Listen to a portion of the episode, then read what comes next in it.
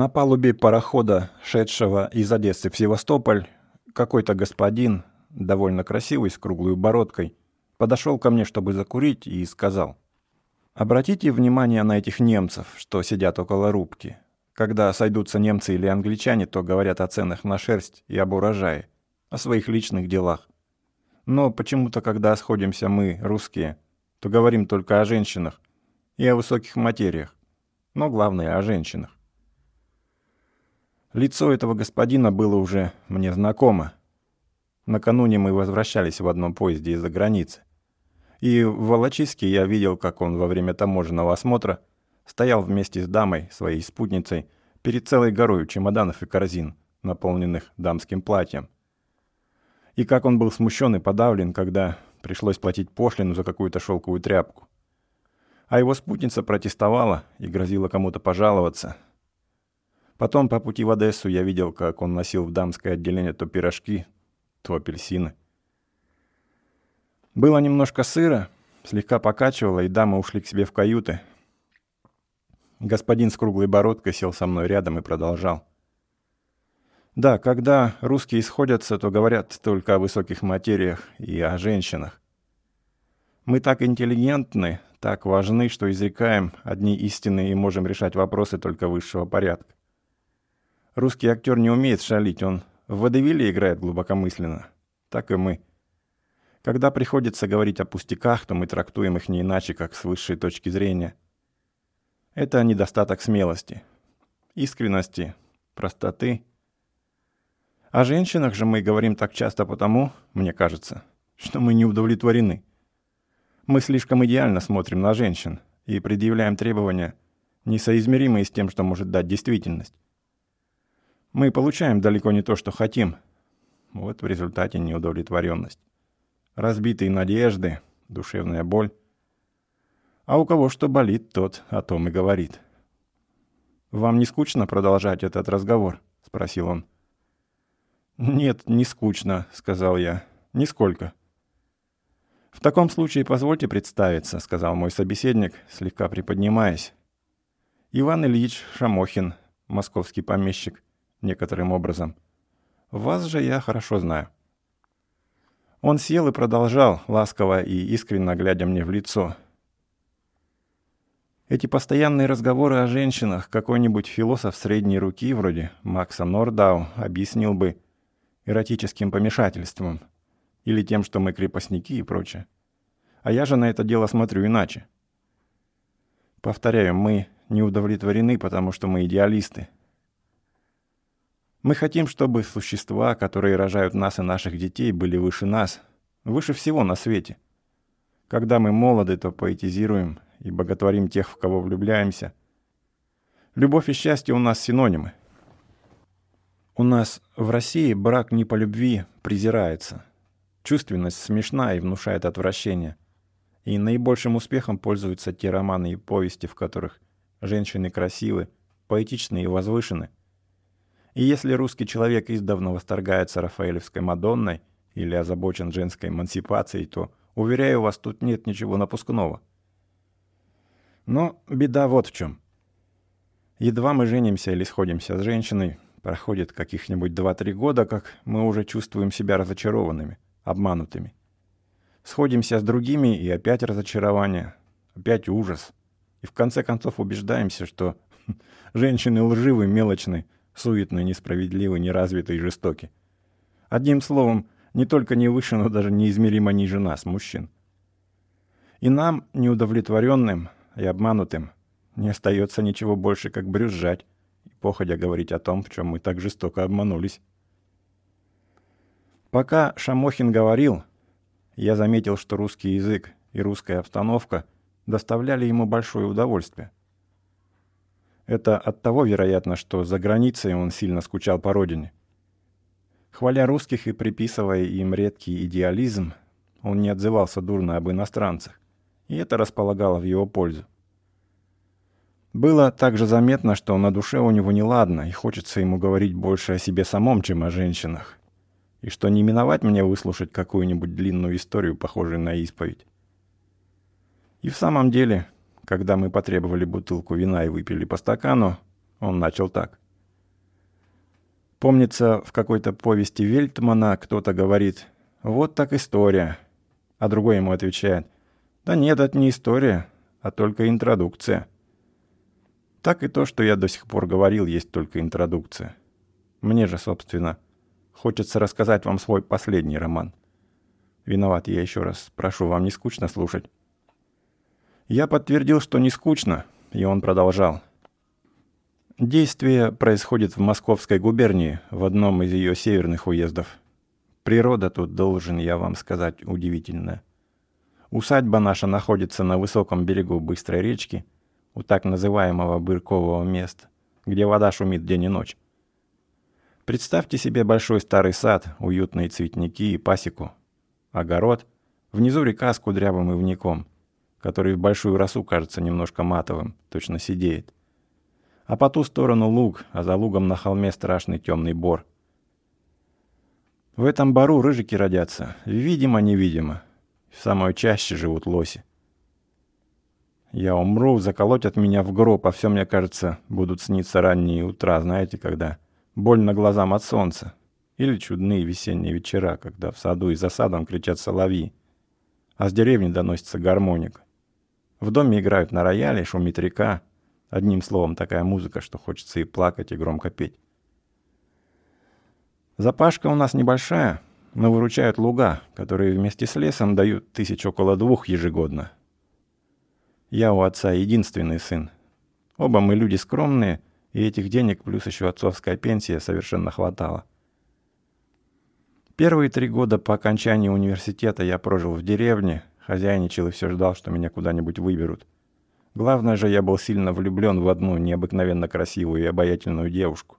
Была она сестрой моего соседа, помещика Котловича, прогоревшего барина, у которого в имении были ананасы, замечательные персики, громоотводы, фонтан посреди двора и в то же время ни копейки денег. Он ничего не делал, ничего не умел, был какой-то кволый, точно сделанный из пареной репы. Лечил мужиков гомеопатией и занимался спиритизмом. Человек он, впрочем, был деликатный, мягкий и не глупый, но не лежит у меня душа к этим господам, которые беседуют с духами и лечат баб магнетизмом. Во-первых, у умственно несвободных людей всегда бывает путаница понятий, и говорить с ними очень трудно. И во-вторых, обыкновенно никого они не любят, с женщинами не живут, а эта таинственность действует на впечатлительных людей неприятно. И наружность его мне не нравилась. Он был высок и толст, с маленькой головой, с маленькими блестящими глазами, с белыми пухлыми пальцами. Он не жал вам руку, а мял, и все бывало извиняется. Просит чего-нибудь извинить и дает тоже извинить. Что же касается его сестры, то это лицо совсем из другой оперы. Надо вам заметить, что в детстве и в юности я не был знаком с Котловичами, так как мой отец был профессором, и мы долго жили в провинции. А когда я познакомился с ними, то этой девушке было уже лет двадцать, и она давно успела институт кончить и пожить года два-три в Москве с богатой теткой, которая вывозила ее в свет. Когда я познакомился и мне впервые пришлось говорить с ней, то меня прежде всего поразило ее редкое и красивое имя – Ариадна. Оно очень шло к ней. Она была брюнетка, очень худая, тонкая и гибкая, Стройная, чрезвычайно грациозная, с изящными, в высшей степени благородными чертами лица. У нее тоже блестели глаза, но у брата они блестели холодно и слащаво, как леденцы. В ее же взгляде светилась молодость, красивая и гордая. Она покорила меня в первый же день знакомства, и не могло быть иначе. Первые впечатления были так властны, что я до сих пор не расстаюсь с иллюзиями. Мне все еще хочется думать, что у природы, когда она творила эту девушку, был какой-то широкий, изумительный замысел. Голос Ариадны, ее шаги, шляпка и даже отпечатки ее ножек на песчаном берегу, где она удила пескарей, вызывали во мне радость и страстную жажду жизни.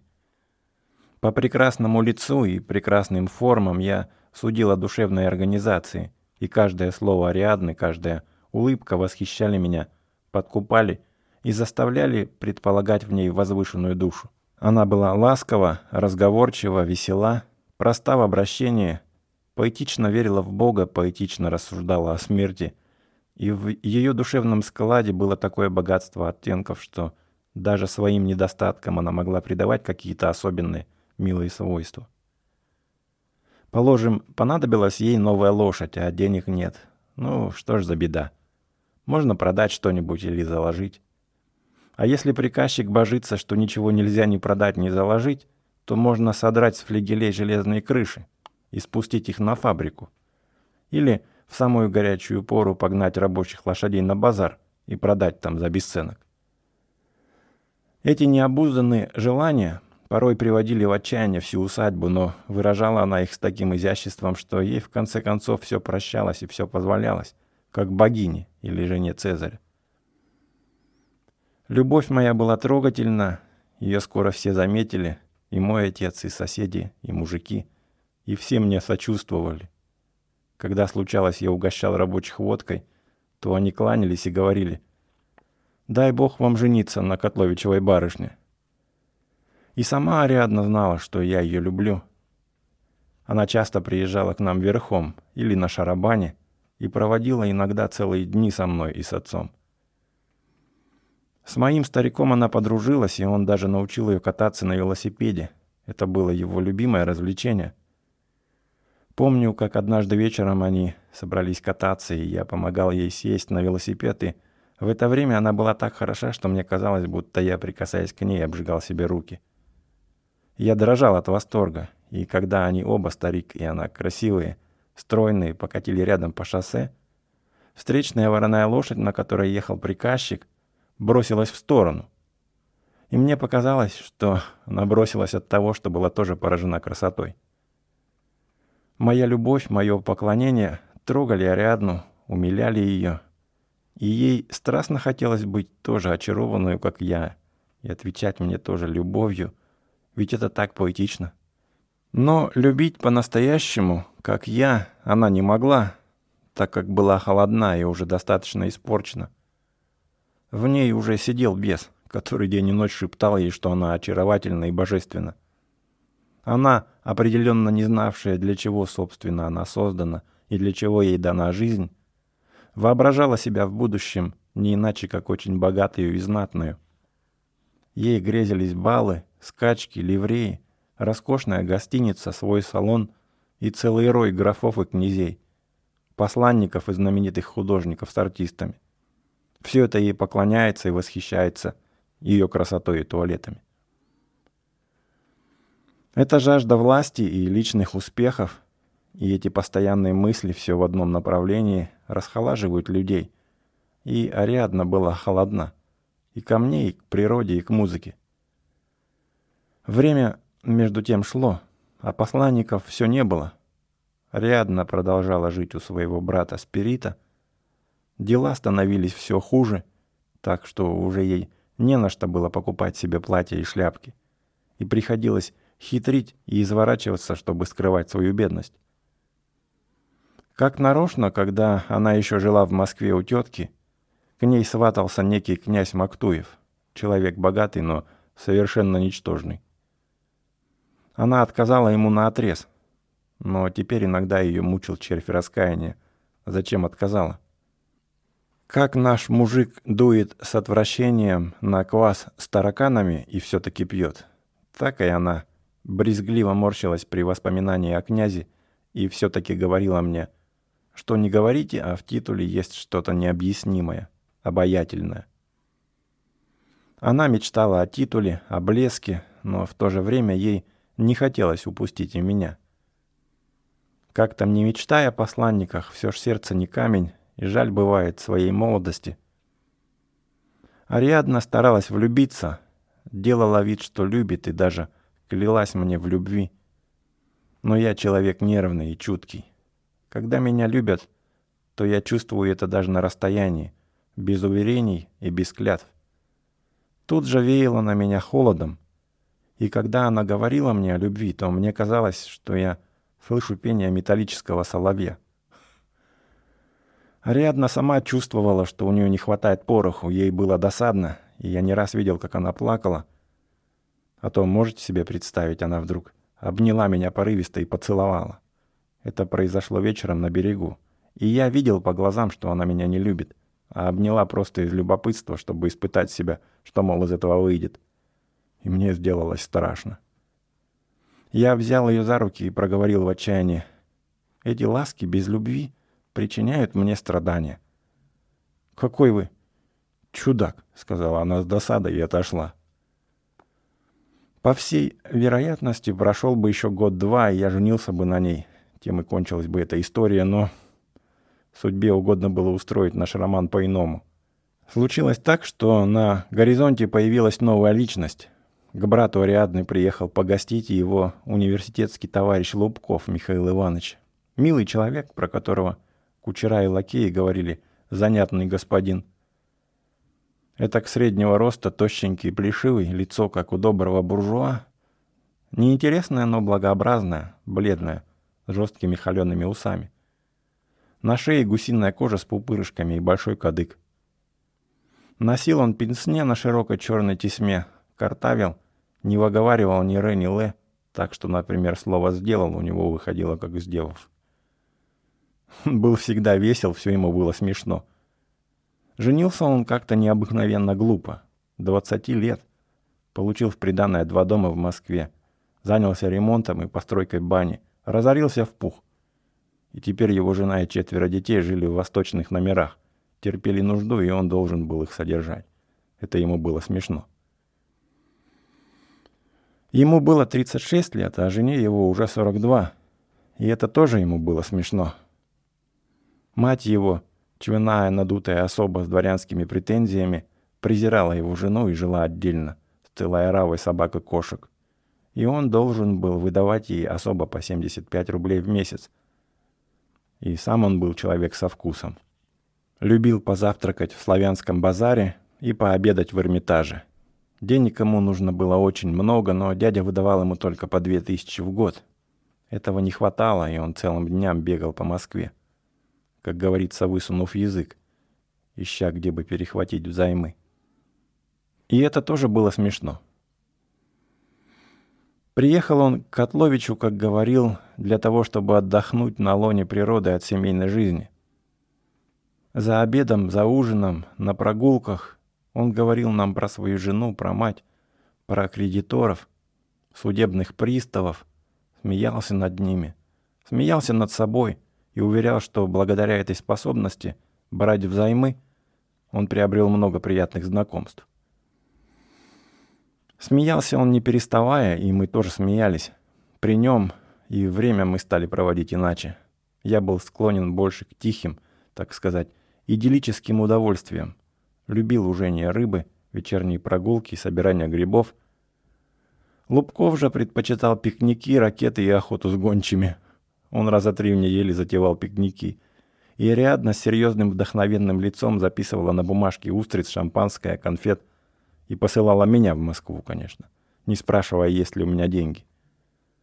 А на пикниках тосты, смех и опять жизнерадостные рассказы о том, как старая жена, какие у матери жирные собачки и какие милые люди-кредиторы.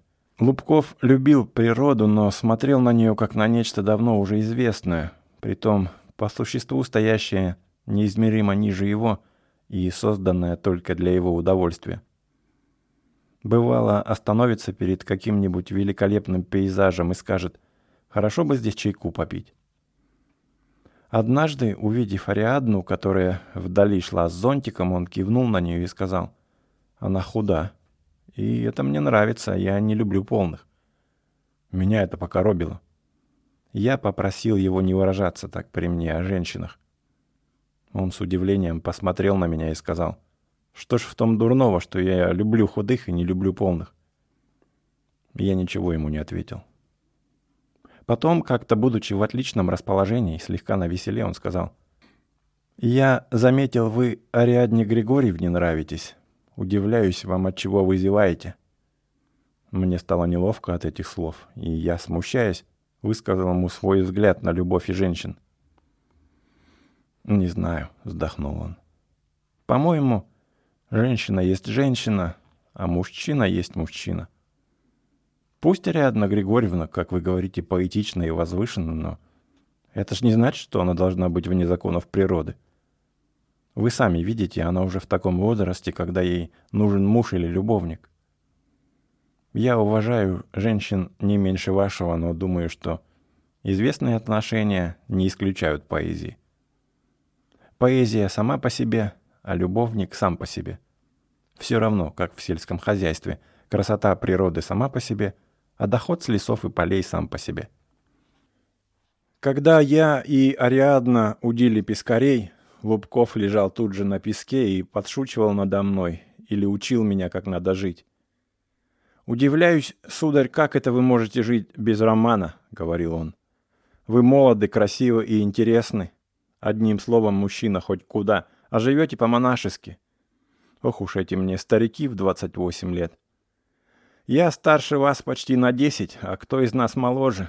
Ариадна Григорьевна. Кто?» «Конечно, вы», — отвечала ему Ариадна. И когда ему надоедало наше молчание и то внимание, с каким мы глядели на поплавки, он уходил в дом. А она говорила, глядя на меня сердито. «В самом деле, вы не мужчина, а какая-то, прости господи, размазня. Мужчина должен увлекаться, безумствовать, делать ошибки, страдать. Женщина простит вам и дерзость, и наглость, но она никогда не простит этой вашей рассудительности. Она не на шутку сердилась и продолжала. «Чтобы иметь успех, надо быть решительным и смелым. Лубков не так красив, как вы, но он интереснее вас и всегда будет иметь успех у женщин, потому что он не похож на вас. Он мужчина». И даже какое-то ожесточение слышалось в ее голосе. Однажды за ужином она, не обращаясь ко мне, стала говорить о том, что если бы она была мужчиной, то не кисла бы в деревне, а поехала бы путешествовать, жила бы зимой где-нибудь за границей, например, в Италии. Тут отец мой невольно подлил масло в огонь. Он долго рассказывал про Италию, как там хорошо, какая чудная природа и какие музеи. У Ариадны вдруг загорелось желание ехать в Италию. Она даже кулаком по столу ударила, и глаза у ней засверкали «ехать». И начались затем разговоры, как хорошо будет в Италии. Ах, Италия, ах да ох, и так каждый день. И когда Ариадна глядела мне через плечо, то по ее холодному и упрямому выражению я видел, что в своих мечтах она уже покорила Италию со всеми ее салонами, знатными иностранцами и туристами, и что удержать ее уже невозможно. Я советовал обождать немного, отложить поездку на год-два, но она брезгливо морщилась и говорила «Вы рассудительны, как старая баба». Лубков же был за поездку. Он говорил, что это обойдется очень дешево, и что он тоже с удовольствием поедет в Италию и отдохнет там от семейной жизни. Я, каюсь, вел себя наивно, как гимназист. Не из ревности, а из предчувствия чего-то страшного, необычайного. Я старался, когда было возможно, не оставлять их вдвоем. И они подшучивали надо мной. Например, когда я входил, делали вид, что только что целовались и тому подобное. Но вот в одно прекрасное утро является ко мне ее пухлый белый брат Спирит и выражает желание поговорить наедине. Это был человек без воли. Несмотря на воспитание и деликатность, он никак не мог удержаться, чтобы не прочесть чужого письма, если оно лежало перед ним на столе. И теперь в разговоре он признался, что нечаянно прочел письмо Лубкова к Ариадне. Из этого письма я узнал, что она в скором времени уезжает за границу. «Милый друг, я очень взволнован. Объясните мне, Бога ради, я ничего не понимаю». Когда он говорил это, то тяжело дышал. Дышал мне прямо в лицо, и от него пахло вареной говядиной. «Извините, я посвящаю вас в тайны этого письма», — продолжал он. «Но вы друг Ариадны, она вас уважает. Быть может, вам известно что-нибудь? Она хочет уехать, но с кем? Господин Лубков тоже собирается с ней ехать. Извините, но это даже странно со стороны господина Лубкова.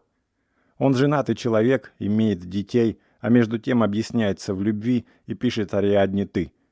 Извините, но это странно. Я похолодел, руки и ноги у меня онемели, и я почувствовал в груди боль, как будто положили туда треугольный камень.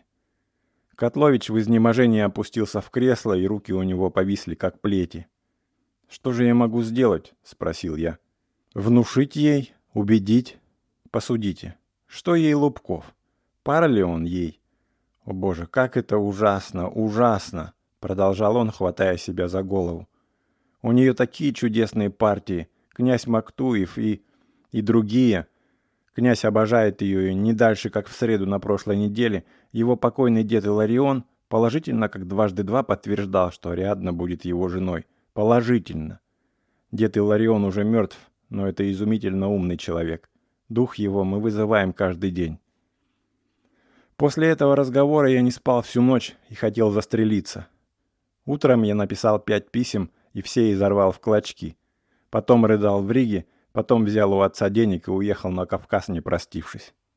Конечно, женщина есть женщина, и мужчина есть мужчина, но неужели все это так же просто в наше время, как было до потопа?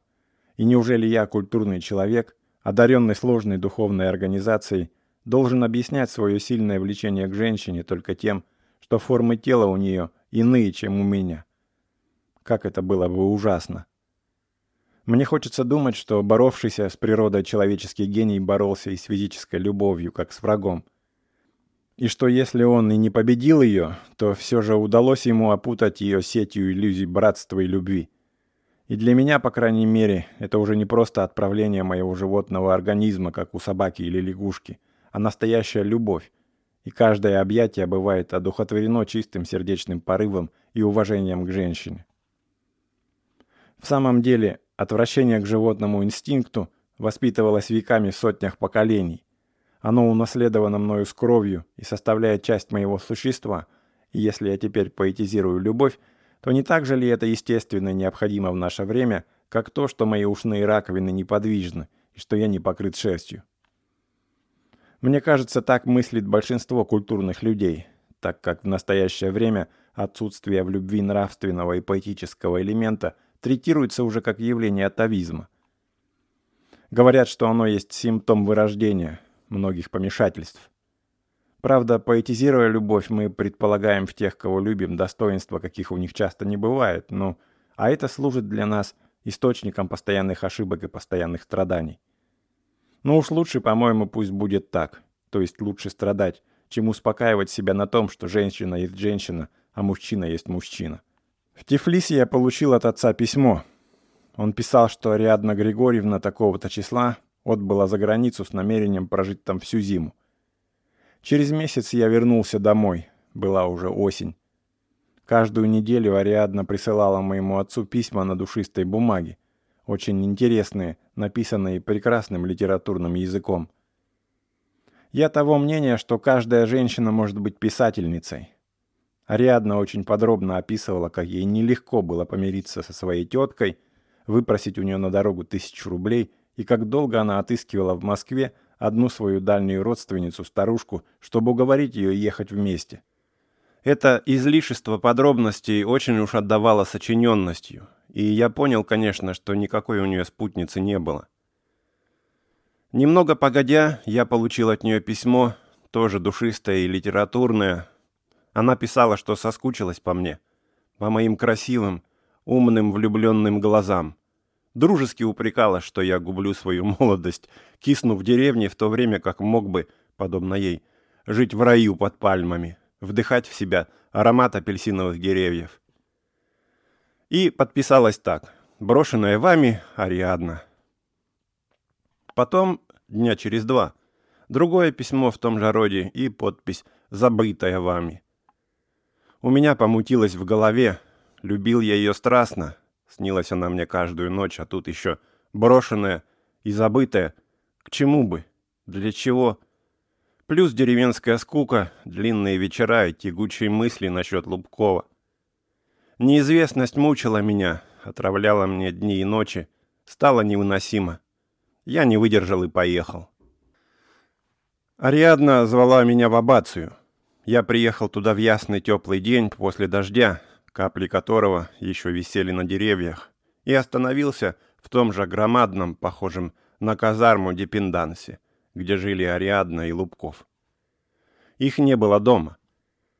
Я отправился в здешний парк, побродил по аллеям, потом сел. Прошел мимо австрийский генерал, заложив руки назад, с такими же красными лампасами, какие носят наши. Провезли в колясочке младенца, и колеса визжали по сырому песку. Прошел дряхлый старик с желтухой, толпа англичанок, ксенс, потом опять австрийский генерал. Поплелись к будке военные музыканты, только что приехавшие из Фиуми, со сверкающими трубами. Заиграла музыка. Вы бывали когда-нибудь в Абации? Это грязный славянский городишко с одной только улицей, которая воняет и по которой после дождя нельзя проходить без калош. Я так много и всякий раз с таким умилением читал про этот рай земной, что когда я потом, подсучив брюки, осторожно переходил через узкую улицу и от скуки покупал жесткие груши у старой бабы, которая, узнав во мне русского, говорила четыре и двадцать, и когда я в недоумении спрашивал себя, куда же мне наконец идти и что мне тут делать, и когда мне непременно встречались русские, обманутые так же, как и я, то мне становилось досадно и стыдно. Тут есть тихая бухта, по которой ходят пароходы и лодки с разноцветными парусами. Отсюда видны и Фьюми, и далекие острова, покрытые лиловой мглой. И это было бы картинно, если бы вид на бухту не загораживали отели с их нелепой мещанской архитектурой, которыми застроили весь этот зеленый берег жадные торгаши, так что большую частью вы ничего не видите в раю, кроме окон, террас и площадок с белыми столиками и черными лакейскими фраками. Тут есть парк, какой вы найдете теперь во всяком заграничном курорте.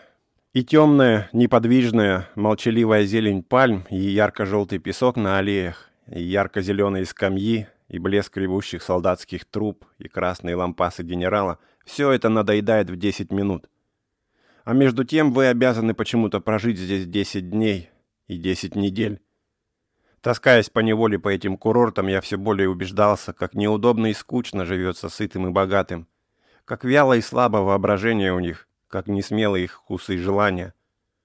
И во сколько раз счастливее их те старые и молодые туристы, которые, не имея денег, чтобы жить в отелях, живут где придется, любуются видом моря с высоты гор, лежа на зеленой траве, ходят пешком, видят близко леса, деревни, наблюдают обычаи страны, слышат ее песни, влюбляются в ее женщин.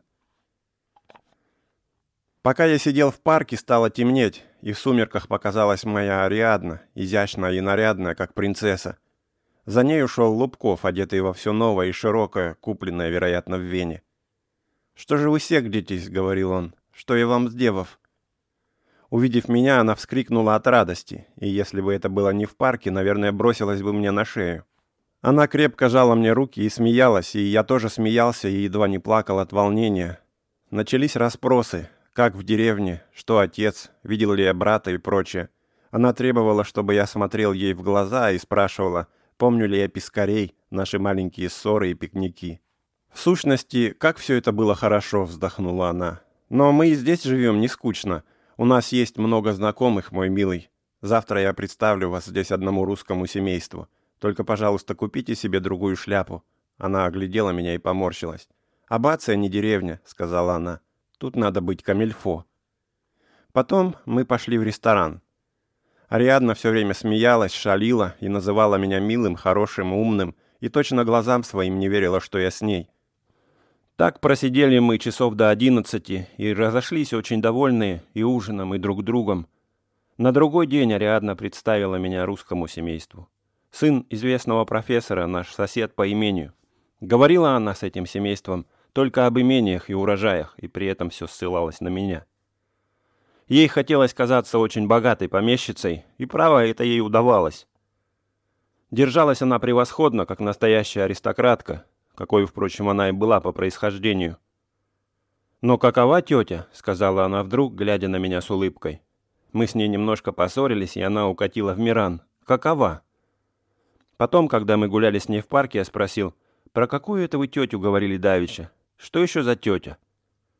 «Это ложь во спасение», — рассмеялась Ариадна. «Они не должны знать, что я без спутницы».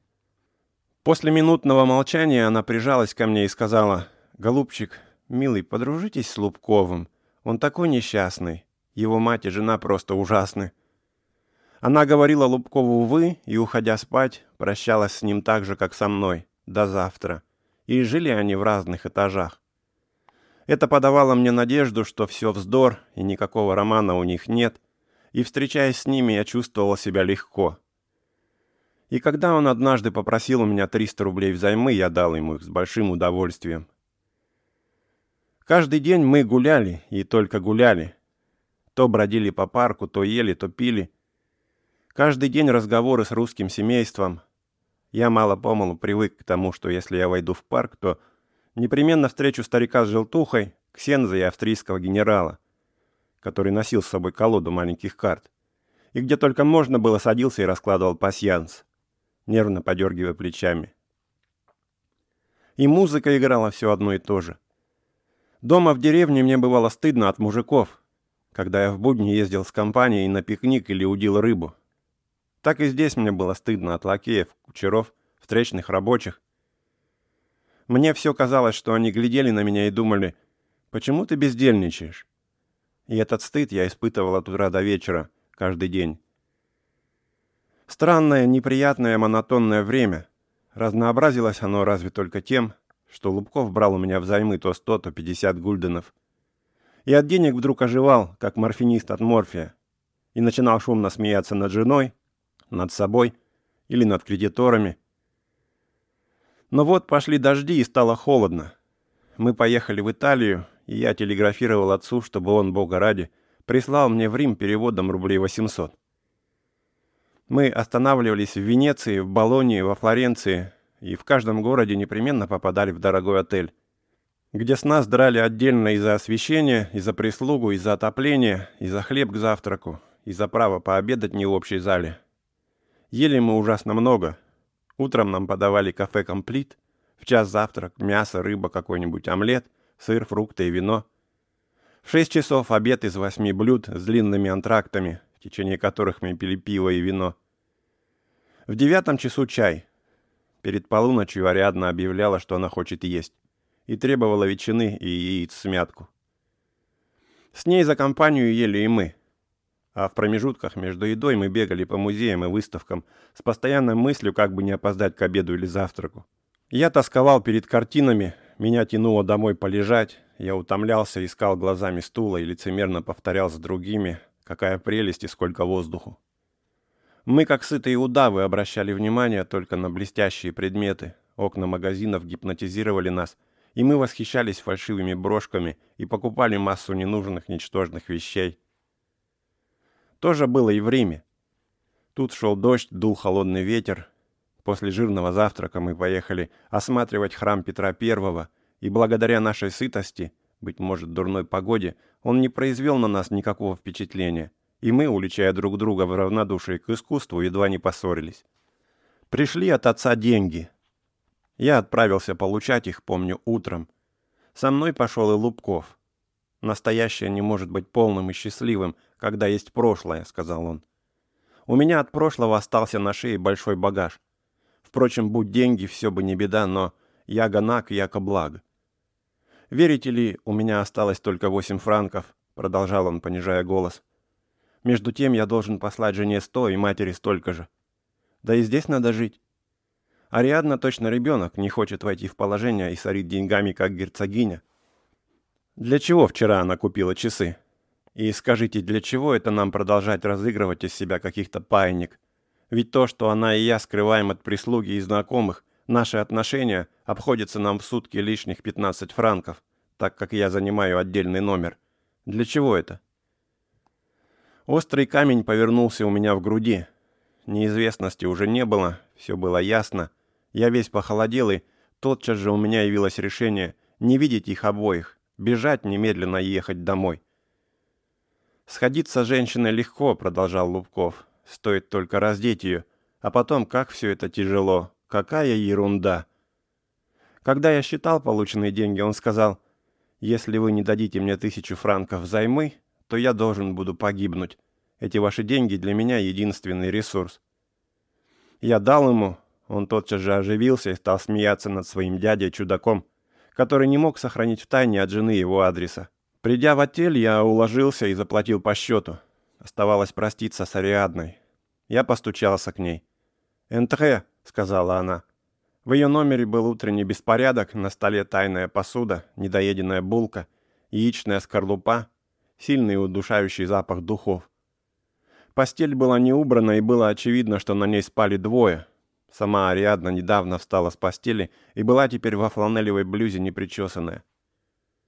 Я поздоровался, потом молча просидел минуту, пока она старалась привести в порядок свои волосы, и спросил, дрожа всем телом, «Зачем, зачем вы выписали меня сюда, за границу?» По-видимому, она догадалась, о чем я думаю. Она взяла меня за руку и сказала, «Я хочу, чтобы вы были тут. Вы такой чистый». Мне стало стыдно своего волнения, своей дрожи. А вдруг я еще зарыдаю? Я вышел, не сказавши больше ни слова, и час спустя уже сидел в вагоне. Всю дорогу почему-то я воображал Ариадну беременной, и она была мне противна. И все женщины, которых я видел в вагонах и на станциях, казались мне почему-то беременными и были тоже противны и жалки. Я находился в положении того жадного страстного корыстолюбца, который вдруг открыл бы, что все его червонцы фальшивы. Чистые грациозные образы, которые так долго лелеяло мое воображение, подогреваемое любовью, мои планы, надежды, мои воспоминания, взгляды на любовь и женщину. Все это теперь смеялось надо мной и показывало мне язык. «Ариадна», — спрашивал я с ужасом, — «это молодая, замечательно красивая, интеллигентная девушка, дочь сенатора, в связи с таким заурядным и неинтересным пошляком». «Но почему же ей не любить Лубкова?» — отвечал я себе. — чем он хуже меня? Пусть она любит кого ей угодно, но зачем лгать? С какой стати она должна быть откровенна со мной? И так далее, все в таком роде до одурения. А в вагоне было холодно. Ехал я в первом классе, но там сидят по трое на одном диване. Двойных рам нет, наружная дверь отворяется прямо в купе, и я чувствовал себя как в колодках, стиснутым, брошенным и жалким. И ноги страшно зябли, и в то же время то и дело приходило на память, как обольстительно она была сегодня в своей блузе и с распущенными волосами. И такая сильная ревность вдруг овладевала мной, что я вскакивал от душевной боли, и соседи мои смотрели на меня с удивлением и даже страхом. Дома я застал сугробы и двадцатиградусный мороз. Я люблю зиму, люблю, потому что в это время дома, даже в трескучие морозы мне, бывало особенно тепло — Приятно, надевши полушубок и валенки, в ясный морозный день делать что-нибудь в саду или на дворе. Или читать у себя в жарко натопленной комнате. Сидеть в кабинете отца перед камином, мыться в деревенской бане. Только вот если нет в доме матери, сестры или детей, то как-то жутко в зимние вечера, и кажутся они необыкновенно длинными и тихими. И чем теплее и уютнее, тем сильнее чувствуется это отсутствие. В ту зиму, когда я вернулся из-за границы, Вечера были длинные-длинные. Я сильно тосковал, и от тоски не мог даже читать. Днем еще туда-сюда, то снег в саду почистишь, то кур с телятами покормишь, а по вечерам хоть пропадай. Прежде я не любил гостей, теперь же бывал им рад, так как знал, что непременно будет разговор об Ариадне. Часто приезжал Спирит Котлович, чтобы поговорить о сестре. Иногда привозил с собой своего друга князя Мактуева, который был влюблен в Ариадну не менее моего. Сидеть в комнате Ариадны, перебирать клавиши ее пианино, смотреть в ее ноты — для князя было уже потребностью, он не мог жить без этого. А дух деда Илариона продолжал предсказывать, что рано или поздно она будет его женой.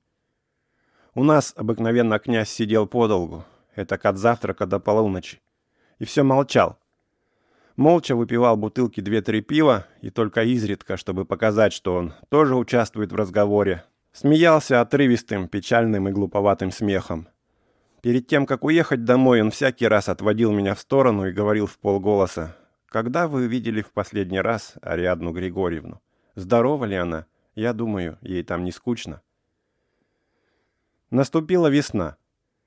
Надо было ходить на тягу, потом сеять яровые и клевер – было грустно, но уже по-весеннему. Хотелось смириться с потерей. Работая в поле и слушая жаворонков, я спрашивал себя, не покончить ли уж сразу с этим вопросом личного счастья, не жениться ли мне без затей на простой крестьянской девушке. Как вдруг в самый разгар работ получаю я письмо с итальянской маркой. И клевер, и пасека, и телята, и крестьянская девушка, все разлетелось как дым. На этот раз Ариадна писала, что она глубоко, бесконечно несчастна. Она упрекала меня, что я не протянул ей руку помощи, а взглянул на нее с высоты своей добродетели и покинул в минуту опасности. Все это было написано крупным нервным почерком с помарками и кляксами, и видно было, что она торопилась писать и страдала. В заключение она умоляла меня приехать и спасти ее. Опять меня сорвало с якоря и понесло. Ариадна жила в Риме. Приехала я к ней поздно вечером, и когда она увидала меня, то зарыдала и бросилась мне на шею. За зиму она нисколько не изменилась и была все так же молода и прелестна. Мы вместе поужинали и потом до рассвета катались по Риму. Все время она рассказывала мне про свое житье-бытие. Я спросил ее, где Лобков. «Не напоминайте мне про эту тварь!» — крикнула она. «Он мне противен и гадок». «Но ведь вы, кажется, его любили», — сказал я. «Никогда. На первых порах он казался оригинальным и возбуждал жалость, вот и все. Он нахален, берет женщину приступом, и это привлекательно. Но не будем говорить о нем. Это печальная страница моей жизни. Он уехал в Россию за деньгами, туда ему и дорога. Я сказала, чтобы он не смел возвращаться. Она жила уже не в отеле, а на частной квартире из двух комнат, которую убрала по своему вкусу, холодно и роскошно. После того, как уехал Лубков, она задолжала своим знакомым около пяти тысяч франков, и мой приезд в самом деле был для нее спасением. Я рассчитывал увезти ее в деревню, но это мне не удавалось. Она тосковала по родине, но воспоминания о пережитой бедности, о недостатках, о заржавленной крыше на доме брата вызывали в ней отвращение и дрожь. И когда я предлагал ей ехать домой, она судорожно сжимала мне руки и говорила, «Только не это, я там умру с тоски». Затем любовь моя вступила в свой последний фазис, в свою последнюю четверть. «Будемте прежней Дусей, любите меня немножко», — говорила Ариадна, склоняясь ко мне. «Вы угрюмы и рассудительны, боитесь отдаться порыву и все думаете о последствиях, а это скучно. Ну, прошу вас, умоляю, Будьте ласковы. Мой чистый, мой святой, мой милый, я вас так люблю. Я стал ее любовником. По крайней мере, с месяц я был как сумасшедший, испытывая только восторг. Держать в объятиях молодое прекрасное тело, наслаждаться им и чувствовать всякий раз, пробудившись от сна, ее теплоту и вспоминать, что она тут, она моя, Ариадна. К этому нелегко привыкнуть. Но я все-таки привык и мало-помалу стал относиться к своему новому положению сознательно. Прежде всего я понял, что Ариадна, как и прежде, не любила меня. Но ей хотелось любить серьезно, она боялась одиночества. А главное, я был молод, здоров и крепок. Она же была чувственна, как все вообще холодные люди. И мы оба делали вид, что сошлись по взаимной страстной любви. Затем я понял кое-что другое. Жили мы в Риме, в Неаполе, во Флоренции. Поехали было в Париж, но там нам показалось холодно, и мы вернулись в Италию. Мы всюду рекомендовались мужем и женой, богатыми помещиками. С нами охотно знакомились, и Ариадна имела большой успех. Так как она брала уроки живописи, то ее называли художницей, и представьте, к ней это очень шло, хотя таланта там не было ни малейшего. Спала она каждый день до двух, до трех часов, кофе пила и завтракала в постели.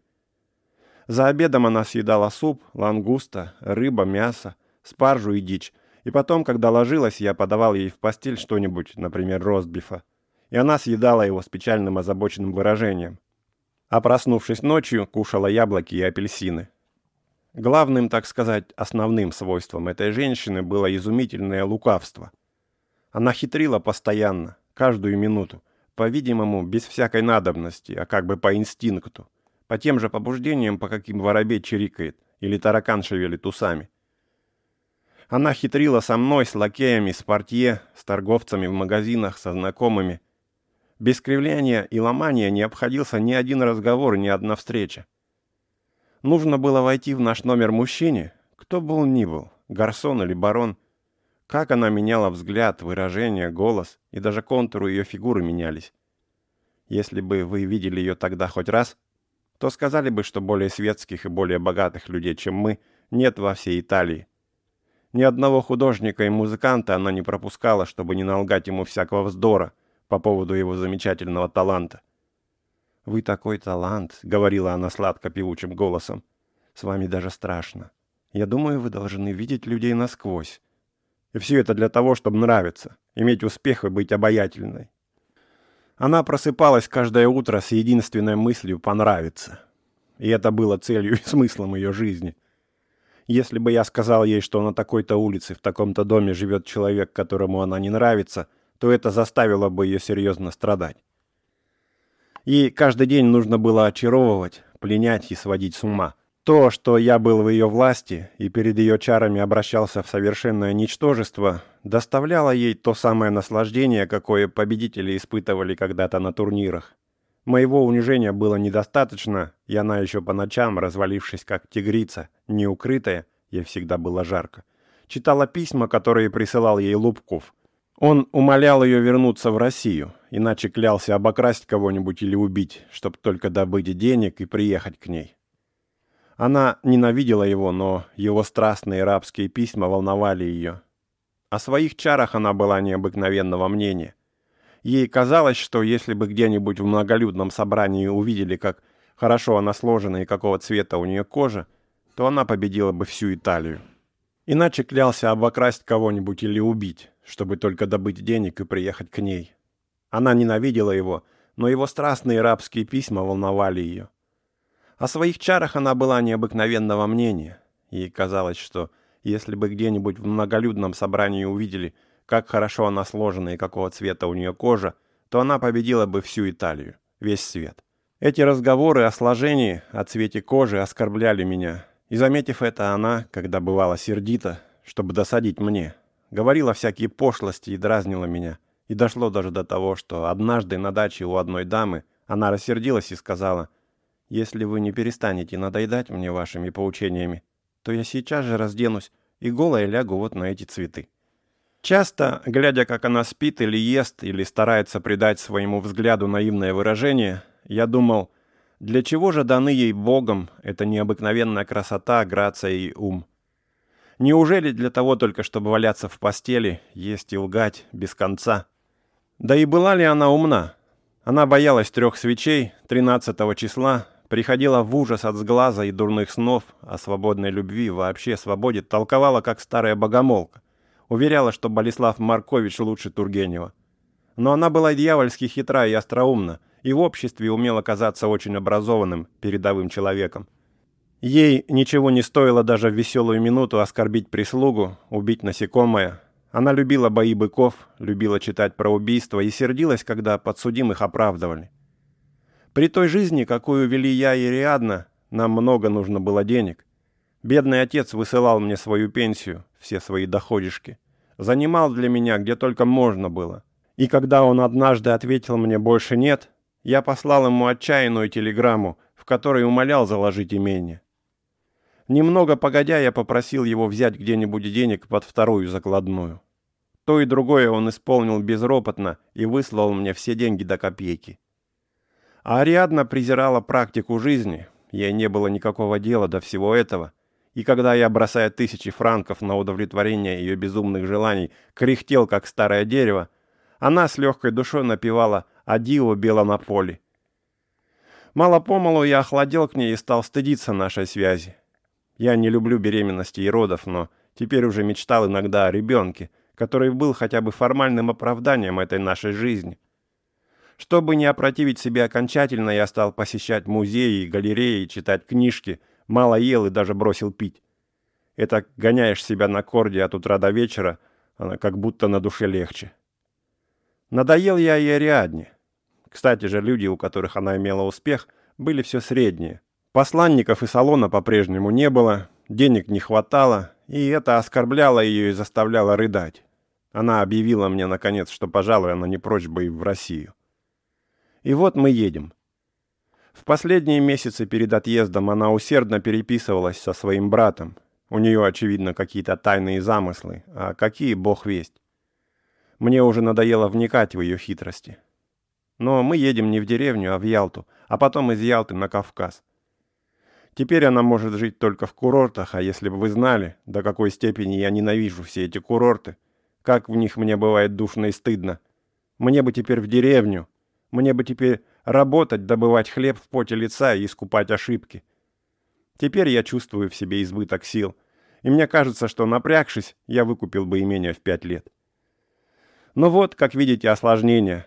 Здесь не за граница, Россия, матушка, приходится думать о законном браке. Конечно, увлечение уже прошло, любви нет и в помине, но как бы ни было, я обязан на ней жениться. Шамохин, взволнованный своим рассказом, вместе со мной спускался вниз и продолжал говорить о женщинах. Было уже поздно. Оказалось, что мы оба помещались в одной каюте. «Пока только в деревнях женщина не отстает от мужчины», — говорил Шамохин. «Там она также мыслит, чувствует и также усердно борется с природой во имя культуры, как и мужчина». Городская же буржуазная, интеллигентная женщина давно уже отстала и возвращается к своему первобытному состоянию.